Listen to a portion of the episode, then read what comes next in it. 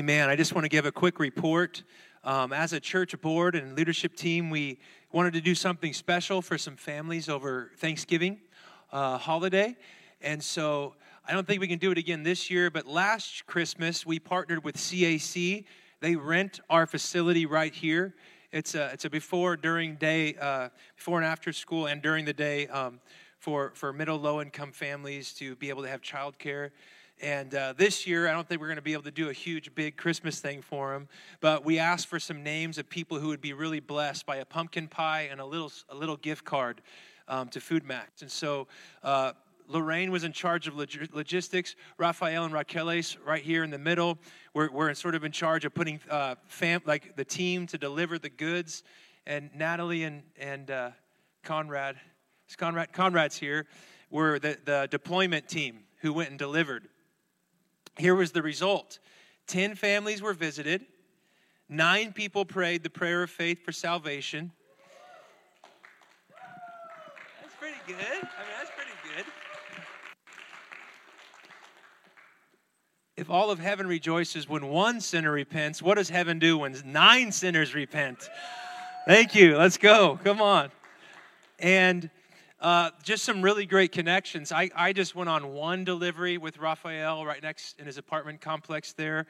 And uh, we were going to the door to deliver the goods to the one on our list. And some dude is on the outside of his patio and was very warm and just infectious. You could tell, full of life. And he's like, You guys can come to my house anytime. And, you know, uh, so we just believe there's a new work that's happening right there, and amen, at the apartment complex, and just people hungry. How many believe people around us are hungry for hope?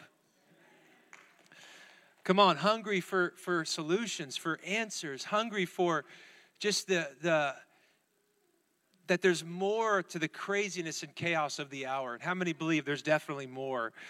And so let's just pray right now. There's so I got 11 families here on my list. But let's just let's just say, Lord, you who began a good work in these visits, in these beautiful families, would you continue your work? Come on, just pray for them right now that the Holy Spirit would breathe on the seed of the gospel, that those doors that have been opened, maybe even cracked open, they would blast open in the name of Jesus. And then let's just welcome the wisdom of God to follow up well so thought, we thank you for follow up. We thank you for follow through. We thank you for just new people, not just praying a prayer, but learning to live the life of a disciple who follows and obeys and abides in Jesus. We pray this in his matchless name. Amen and amen. Can we just say thank you to the team who led that outreach? We bless you guys. Thank you. Well, open up your Bibles to Second Peter chapter 3. We're in the season of Advent. The season of Advent's like my favorite season, um, kind of. Because how many in this room like to wait? Raise your hand if you have the grace to wait well. Raise your hand if waiting is a little difficult for you. So, Advent is for us. Come on, raise your hand and say, Advent's for us. It's for me. It's that season of the church calendar where we look back. Everybody say, look back. We remember, we reflect on the first coming of Jesus as a humble, lowly babe. We'll celebrate that in a few weeks. But we also look ahead. Everyone say, look ahead. Because he who came is coming again. Say that with me. He who came is coming again. So we find ourselves in this hour living between the two advents. Anyone ever seen Stretch Armstrong or Elastigirl in Incredibles? Come on, somebody who's got kids or grandkids. Who got that reference? Anyone in the house? Okay. And so many times we we live in the tension of the I said last week of the messy middle. Because we know the king came and he inaugurated his kingdom. Every healing, every deliverance, the kingdom of God is in your midst. How God's realm, God's reality, God's dominion, and God's domain are breaking into the earth. All of the ministry of Jesus is an expression of his kingdom, where who God is, what God wants, what God wills, and what God desires is being manifest in real time through Jesus. And now Jesus says, I confer on you that same kingdom in Luke chapter 22. To the disciples, he say, You're going to continue my kingdom ministry and mission. But what we find, because the king is yet to come, second advent, there's this middle contested messy space where kingdoms are at odds come on how many feel the, the weight and the of the hour of kingdoms being opposed and at odds to the king and his kingdom and so we live in this tension we feel stretched but how many know right there in the stretching as we get stronger come on how many know you don't build muscle without resistance Anybody who work out in this place, help me out. I, I don't know. I just I figured that's true. And so right here in this middle, right here in this middle, there is an all-out war for your heart. How many of feel that? For your affection, for your allegiance, for your appetites, for your longings. There's a there is a war not a war like who's going to win the battle at the end of the age. The devil knows his days are limited. Just read Revelation. He knows he's got an eternal abyss of fire awaiting him. He knows that his time is short. He's not omnipotent or omniscient. He doesn't know all things, but he knows that. He knows Colossians 2:15 when the, the, the crucified Christ ascended or descended into Hades and he stripped all of the principalities and powers of their right over the cosmos. When, when that happened, he knew his defeat was sure. And so, the all out battle in this hour between the advents, between the king who came and the king who's coming, is for your heart. It's for your allegiance, it's for your affection, it's for your appetites, it's for you. Come on, someone say, I am prime real estate. There's a king who wants me for himself, but there's also a ruler and principality, the prince of the air, John 12 calls him. In Ephesians 2, the, the, the spirit that's at work in the disobedient. In 1 John 5, the one who keeps the world bound apart from Jesus and locked in a prison of sin. He wants to destroy your life. The king who came and is coming wants to give you life through his grace and mercy. So you're in a battle, saints, but the victory in the battle is through surrender. It's not the fight for your will and your purpose. It's the say, okay, King who came, come, fill my life so that you can use me to wreak ongoing havoc on the kingdom of darkness in this hour. Okay, that's good stuff right there. So, what do we do in the in between? Turn to your neighbor. If you're sitting in a, in a living room, turn to your neighbor. What do we do between the advents? What are we supposed to do between he who came and he who's coming? Come on, what do we do? Do we freak out like everyone else does? Do we live weighed down, worrisome, anxious lives? Do we live dull and compromised, kind of in, kind of out? Like I'm interested, I, I want to go to heaven someday, but I'm not all that interested in serving Jesus with my breath and my life. Or is this an hour to have our spiritual bell rung so that we wake up so that when the king comes, he doesn't know what to do with all of the harvest that's brought in through the obedience and faithfulness of his people? Come on, someone say amen to that. Second Peter 3. Oh, I got to hurry. Mercy sakes.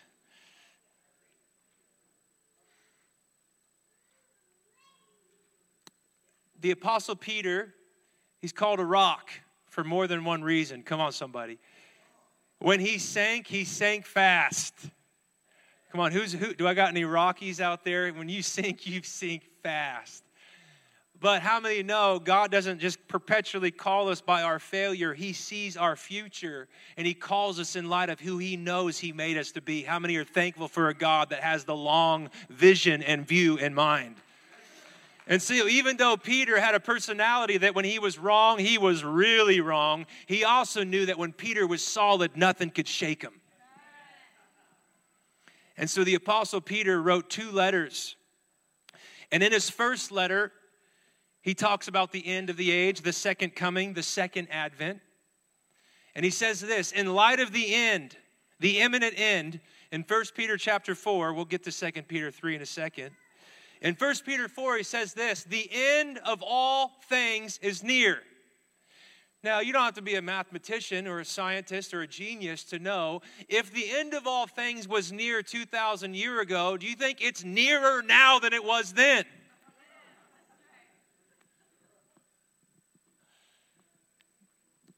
Peter writing, the end of the age has broken in. The king has come and he split history before Christ, after death.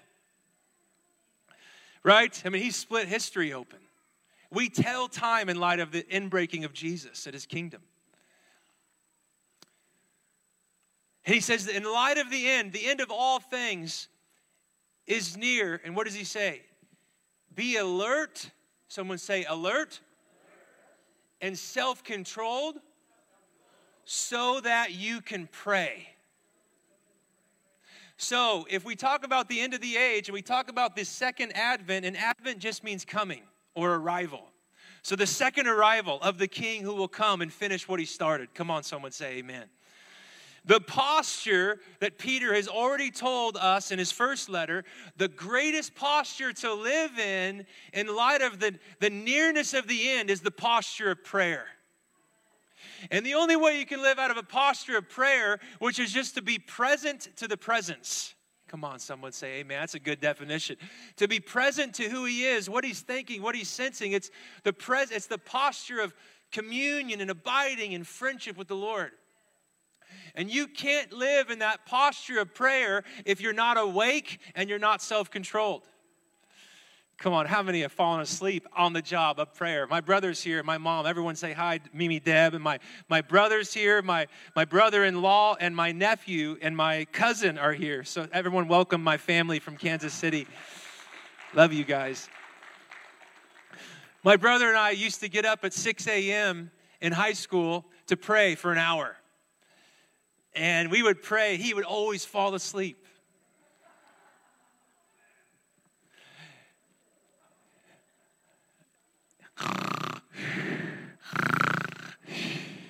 But he turned out okay. He loves the Lord. He's on fire. He's a mighty man of Jesus. But how many have ever fallen asleep? How many have ever not been self controlled or alert? And so there was no way you had bandwidth on your radar to give yourself to partnership with the Lord in prayer. So, in light of the end, in light of the end, the nearness of the end, the nearness of the second advent, I just heard on my way to, to, to worship this morning, there have been a hundred natural disasters this year alone. If you count hurricanes, earthquakes, just go Google it. Hurricanes, earthquakes. How many know the earth is groaning for the return of her king to consummate his kingdom? Even creation, Romans chapter 8, is groaning for the church, for the sons and daughters of glory to arise and to reach their full redemptive potential so that the end can come. Creation is groaning. In fact, when you read through the prophets, you will find it all over the Psalms and all over Isaiah and all over all the prophets. You'll find that creation has a song that they're waiting to sing the trees clap their hands the four you just read read it. It's this poetic language to say when the king comes again all of it gets remade. All of it gets restored. Come on. All of it the new all of it's shiny all of it's no more thorns that infest the ground. Come on no more ache when you bend over at the waist. Come on someone say amen to that. New creation. It's groaning so Peter says, in light of the end, be alert and self controlled so that you can pray. How many know a praying people and a praying church will not be taken off guard by the increased shaking that's coming? If we're not praying, the great revivalist Leonard Ravenhill said, if you're not praying, you're playing and you're going to get played. That's good preaching right there. I'm sorry. If you're not praying, you ain't going to be ready. If your eyes aren't up and out off of your own selfishness, your own sin, and out and up on Him and what the King's thinking, feeling, saying, doing, if you're not living out of that posture of readiness, you are going to be shaken and sifted in the hours that come. How many know to pray is to prepare for the second advent? It's to be ready. Okay. 2 Peter 3. Man, we got to make some space. We got to get going on this thing right here. Do not be ignorant of this one fact, verse 8, beloved, that with the Lord, one day is like a thousand years, and a thousand years are like one day. The Lord is not slow about his promise, as some think of slowness, but he's patient with you. Come on, someone say that. He's patient with me. Turn to your neighbor and say, He's patient with you. Turn to your whole table and say, He's patient with us. Not wanting any to perish, but all, say all. One more time, all to come to repentance. Come on, how many today, the subtitle today is The Day Will Come, the day of the Lord's coming, the second Advent's coming. But, subtitle, we live in the patience of God in this current hour. How many are thankful that the God we serve is a holy, loving God, and that the first descriptor of love is that love is patient? Come on, how many are thankful for the patient love of God? Man, that should be every voice. The love that, yes, we are a rock that can sink, a Peter, but when we're in line with the Spirit, we're also an unshakable foundation that can't be moved by whatever storm comes our way. Listen, saints, we live in the patience of God. Why is he patient? You know, one of the questions is the day of the Lord will come. We live in the patience of God. So, what's the patience for? Hold on, let me see it. Not wanting anyone to perish, but all to come to repentance. How many know we live in the patience of God because there's a missionary evangelistic task for the church to share the gospel with all creation? He's patient. We don't have to guess. Why has Christ not come yet? He wants more in his family. Come on. In Luke chapter 14, when Jesus gave the parable of that end time eschatological banquet feast, remember the story? He invites three people, they are all too busy. I got a field, I just got married. Like it goes from least excuses to the most legit excuse. I bought a field, I've got a yoke of oxen, so I've got possessions, I've got a profession, and I've got people. And the, the, the master of the banquet is so angry because when he gives an invite, he's doing it because he knows that what he's offering is better than we could ever come up with or end up or land upon in the arm of flesh and our own striving and effort. How many would say amen to that? That what he offers is better. And so look what he says in Luke 14. When those three reject the offer, he's like, I don't care. Go out to the alleyways, highways, hedges, and byways. I want my house full. Come on, someone say that. Our God wants his house full.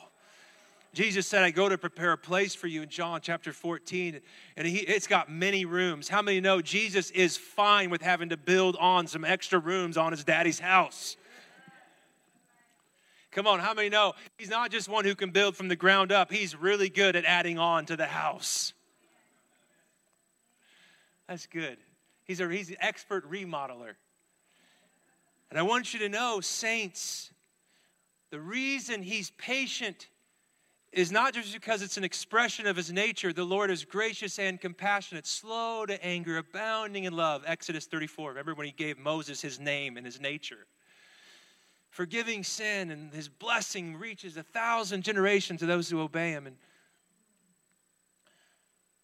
but his patience has a purpose attached to it. Come on, Raphael.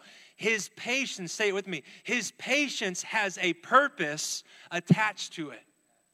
One more time. His patience has a purpose attached to it. What do you think that purpose is?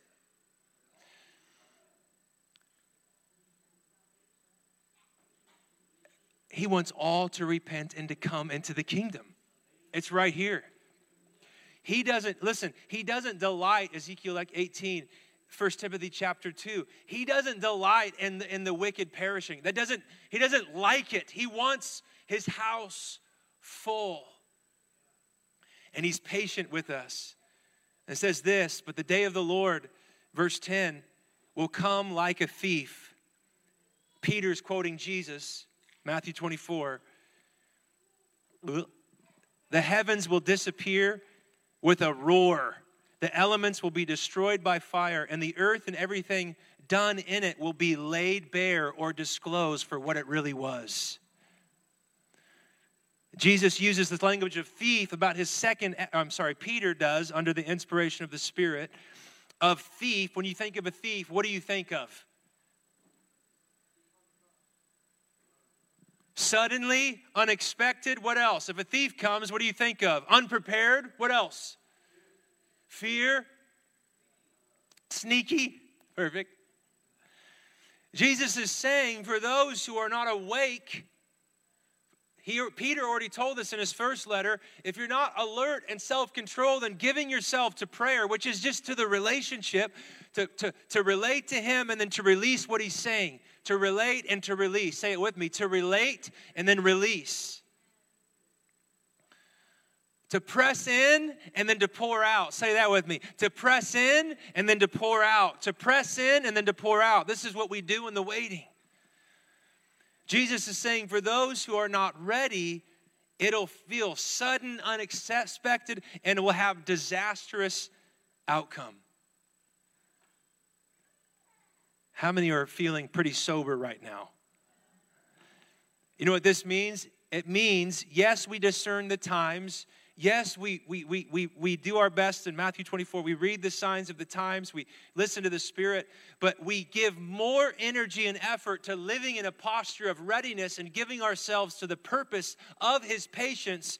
We don't just sit in fear and huddled and coddled in our holy club. No, we turn our hearts outward and upward and say, Jesus, others have to know how good you are, that they too can be liberated from the tyranny of their sin from the weight of their shame and their guilt and condemnation.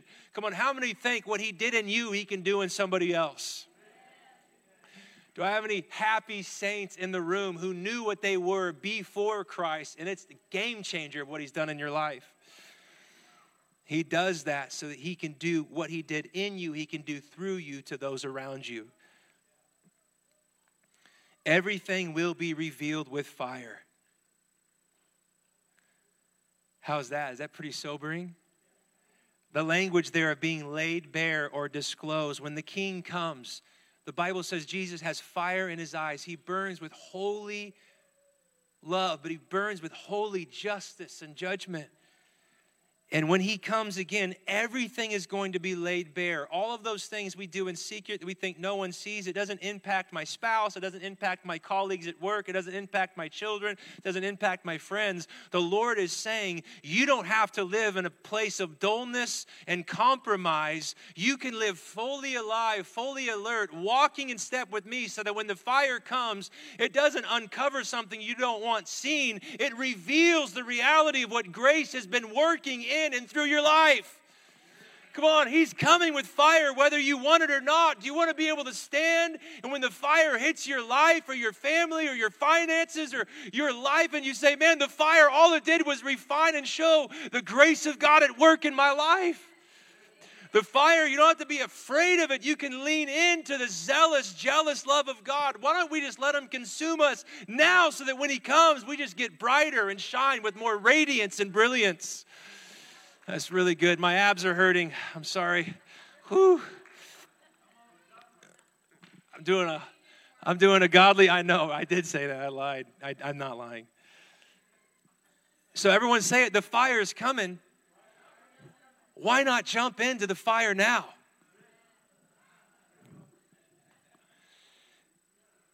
Come on, say that with me. The fire is coming. It's going to reveal I'd rather willfully submit to the fire. Listen, when John baptized Jesus, what was his prophetic word? John the Baptist. I baptize you with water. It's not a bad baptism for the forgiveness of sins, repentance. I'm preparing Israel for her Messiah. But he's like, I can't even carry the sandals of the one who's going to baptize you with the Holy Spirit and with fire. How many know the best way to be prepared for the fire that's coming is to be baptized in His holy, loving fire now? Oh, come on, Robert. Say amen to that right there. And so, what he's saying, what Peter's saying is everything in all creation is going to be laid bare before its creator. Come on, how many know in, in this day when you don't know what stream to listen to? I don't. What do you trust? The CDC, this Fox, the, the newspaper, social. Certainly not social media. Come on, that's a that's a hack. You should know that. Don't listen to social media. But we can have confidence, saints, that when the Lord comes with fire, everything will be exposed and laid bare before the one to whom it must give account. That includes my life and your life. Oh, mercy sakies. So, how many say it? There's, there's a purpose for the patience. Point one is to share the goodness of his love, the, the power of salvation. Come on, what he did, say it with me. What he did in me, he can do in others. Okay, let's keep going. We're almost done. We're almost done. Since, verse 11, since everything will be destroyed or disclosed in this way, what kind of people should you be? Come on, this is second, this is between the Advents. This is such relevant passage for our hour. This is the Advent time to be ready for the second one. I love Peter. How should we live? How many would ever ask that? I mean, what should I do today? Okay, let me be more relevant. What should we eat for lunch? Come on. How should we do? What should we do? Here's what he says You ought to live holy and godly lives as you look forward to the day of God and speed its coming. That day bring about the destruction of the heavens by the fire, and the elements will melt in the heat. How should we live in light of the end, in light of the second advent that's coming? In holiness and godliness. Now, what do you think of when you typically think of holiness? Someone help me out.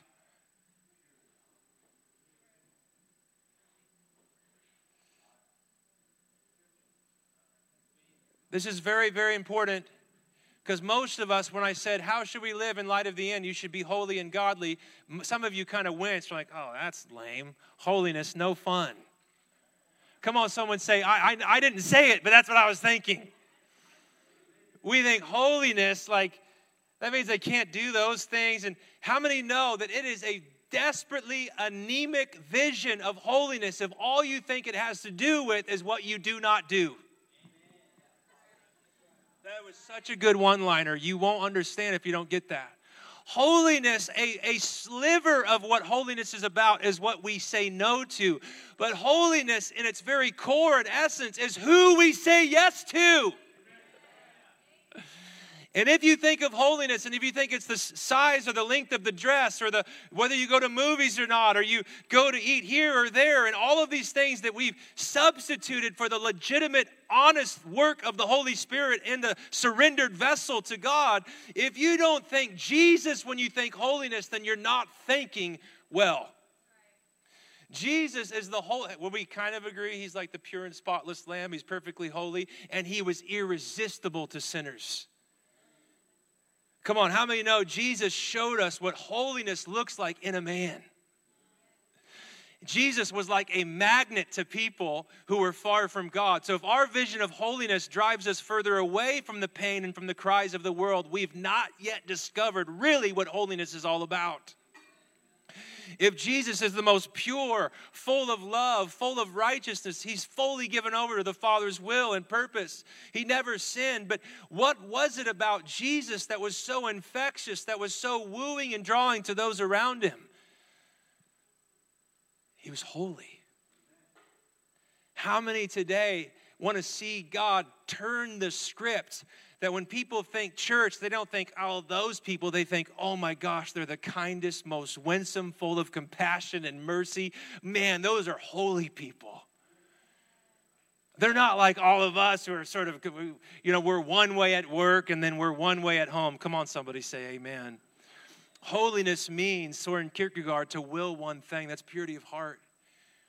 So when he's saying to be holy and godly, he said, give yourself to the one thing.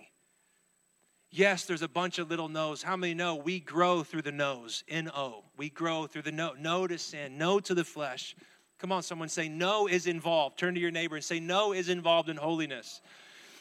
But come on, there is a, there's a more glorious and compelling dynamic to holiness, and it's called the once and ongoing perpetual yes to Him. So, holiness has to do with purity, it has to do with free from compromise, free from dabbling in things that, that, that, that dethrone and defame God's name and His nature. But how many know holiness isn't just negative?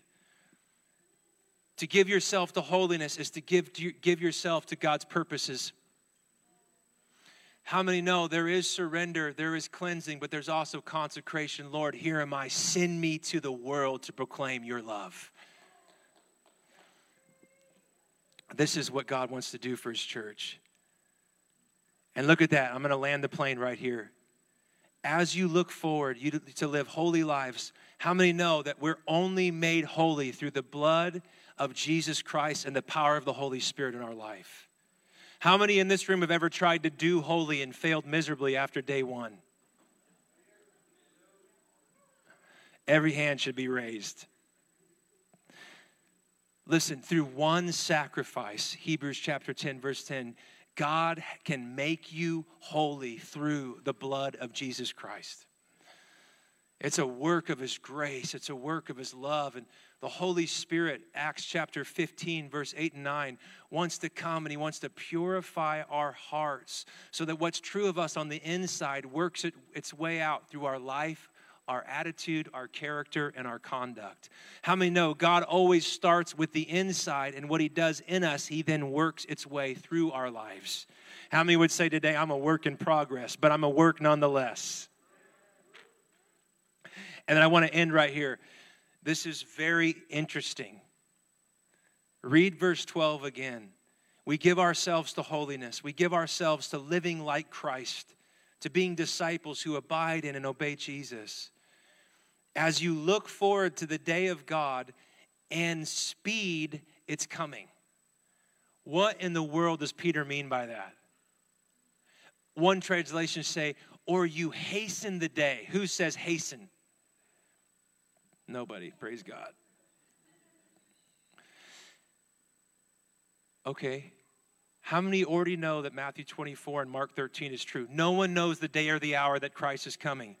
But how many know, according to Peter and Jesus, how we live and our be- obedience to the task to share the gospel to the ends of the earth actually has implications for the timetable of the Father? No, no, no. More of you need to get that. The Lord is, Peter is saying, under the inspiration of the Spirit, when you give yourselves to holiness and godliness, you say no to sin and yes to God. You say no to my plans and purpose and yes to his plan and purpose. You lean into the patience and the purpose of his patience, which is to live and to share and show the gospel with others. When you lean into that, you'll actually bring that day closer to today. Why? There is a timetable for the time when the Father looks at the Son, who right now is at his right hand on his throne, interceding for us. There is a time when, when the dad, by partnering with the Lord. And then last verse, verse 13. We are looking forward to the new heavens and the new earth. He has promised a world that will be filled with God's righteousness. How many are so thankful that however dark the days get, however much the shaking reverberates through your bones, that the one who came will come again and he will bring the new heavens and the new earth to bear through his sheer power in love. I love that language. It'll be a world where righteousness is right at home.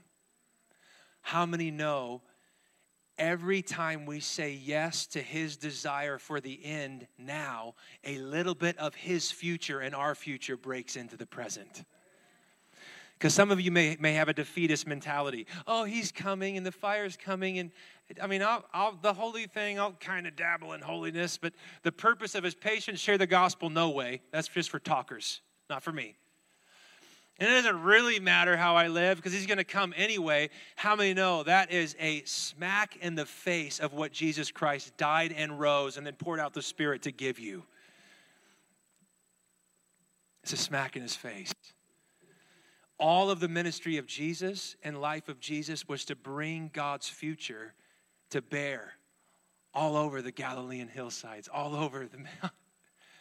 How many know He hands us the same ministry? He wants us to be those through whom righteousness is right at home. Where who God is, come on, someone say it, who God is, what God loves, and what God does is manifest. That's righteousness. It's His character, it's His conduct, it's out of the being made right with him we become like we said last week instruments that he can use to put that which is broken bent out of shape or bound by sin back to its god ordained design and destiny. We look forward to a permanent home of righteousness.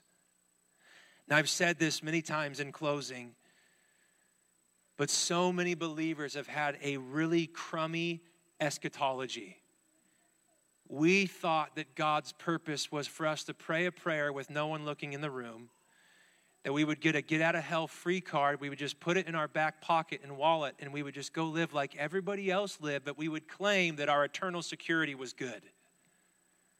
How many think that that vision of the end and God's purposes on the earth has woefully dealt a blow to the church and her effectiveness? That should have been every clap, but maybe you didn't get the phrase. It's okay. How many know that God's purpose is not to get us out of here someday, it's to get that day more and more breaking into today through humble surrender and an all out yes to the King and his kingdom. So we're not defeatists, we're not grumpy, we're not. Uh, we're not uh, cynical. Oh, it just keeps getting worse and worse. It may get worse and worse, but how many know our assignment doesn't change? There's a purpose to his patience, and he wants all to hear and have at least the opportunity to respond to his love and his offer of salvation. For the grace of God, Titus 2:11 has appeared to all flesh, offering salvation to all who will respond to Jesus Christ. Come on, say it one more time. There's a purpose to his patience. And the only way I'll be ready for that purpose when the Spirit speaks is what Peter already told us in his first letter to be alert, self control, to be in that posture of relationship, prayer, so that when the Lord begins to move, we're ready to say yes. We're ready to respond in love. We're ready to respond in obedience. I want you to know that what you do now, what you give yourself to by God's grace and Spirit, when He comes and that fire hits all of creation, what you build now in the name of Jesus that brings glory, it doesn't get wiped away, it just gets refined and it goes with us into the age to come. Listen, bad theology. Why would God, when Christ comes, wipe away everything done in His name and in His power and spirit? The fire refines and discloses and lays bare what is done and, who, and how it was done. Saints, when we think about the end, we don't think about playing harps on clouds. We think of God coming with fire, with light, refining all that we've been given ourselves to to build towards that day. And we get to live in light of what we began to build and partner with Him now forever. Oh, that's good. I guess what I'm trying to say is how we live matters. Just say that to your neighbor. How we live matters. What we give ourselves to matters.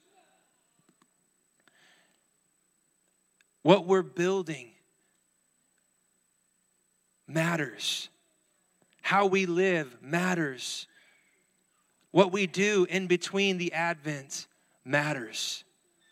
And so, dear friends, while you're waiting for these things to happen, be found living peaceful lives that are pure and blameless in His sight. And remember, our Lord's patience gives people time to be saved. Verse 15. Come on, stand on your feet. Stand on your feet. How many today would just say, Thank you, God, that you're patient? How many are thankful that maybe you've been on a journey and you've been a recipient of the patience of God? Can you just lift your hand and say, Amen? He was patient with me. I was stubborn. I was hard hearted. I was resistant. I thought I knew better. Am I talking to anybody right now? But eventually I surrendered to His will and His purpose and His patience. And when I surrendered, I wasn't met with a grumpy, grimaced, folded armed God. I was met with a Father that ran to me in my brokenness and sin. How many are thankful for a Father that loves us? For a Father that's not afraid to discipline, a Father who's not afraid. Listen, He disciplines us so that we can share in His holiness. He's not afraid to stay his hand by allowing us to walk through some valleys if it means we get to dwell with him on the mountain for all time. Oh, that was a good one. That's sober. How many are thankful that he who's coming with fire wants to come with fire even now? How many would say that you would take a little bit of the baptism of fire right now in your heart? Maybe there's some sin. Maybe there's some compromise. Maybe there's hidden addictions. And you would say, man, the fire that's coming, Jesus is the one who baptizes with the Holy Spirit and fire now by faith. How many would just say, That's me? I, I want a fresh baptism. I want Him to rid my heart of all sin, of all compromise. I want to be found pure and blameless. I want the blood of Jesus to cleanse, and I want the Holy Spirit to come and to fill and to fashion me to become that instrument of righteousness, that beacon of hope in an age of darkness and hostility. How many today would say, That's me? I want the fire. I want the Lord to come to visit my temple, my house, my heart with fire. If that's you, just lift your hands nice and big. Just say, Lord, come with your fire. Come cleanse. Come wash. Come refine. Let your justice and your judgment come forth on my heart. Lord, every room, any shade or any shadow, would you light it up with your fire right now? Would you light it up with your pure love? Holy Spirit, would you come? Just give you 30 seconds just to talk to him. 30 seconds. John says, I'm not even worthy to take off his shoe. I can't even carry his sandals. He's so holy. He's so full of glory, the one who's coming. And when he comes, he wants to baptize us in his very nature, in his very character, in his holiness, in his love. Just tell him, Lord, I surrender. Come. Come. You put your hands down. How many would say, Chatty, there's people in my life, I know their faces, I could write their names down. That the reason that one of the reasons God is patient is for them. Come on, how many have a name they could write down right now for someone you know that God's patience is being manifest because they need to know that there's a God that loves them, that there's a king who was crucified for them. Come on, raise your hand nice and high. If you know somebody, look at the whole room we know somebody that needs to respond in the midst of the patience of God in this hour. So come on, let's just lift. Listen, the Bible says in 1 Timothy 2 lift up holy hands in prayer. That's what it says right there in the Bible.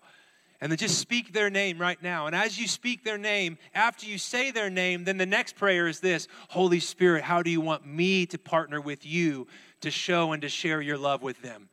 Come on, how many know the way the best way to pray is to assume you are part of the answer. Woo! That's a good word right there. Let me say it again. The best way to pray is to assume the Holy Spirit might say, "Hey, I want to use you for that." So come on, let's say their name right now. Say their name.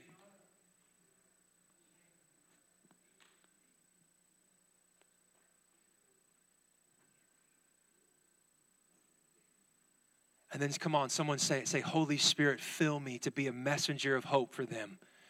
Come on, right now. Lord, I want you to fill me and empower me with boldness to share your love, to share the beauty and wonder of your gracious forgiveness and your amazing love with them. And let's just all say this together Here am I, send me.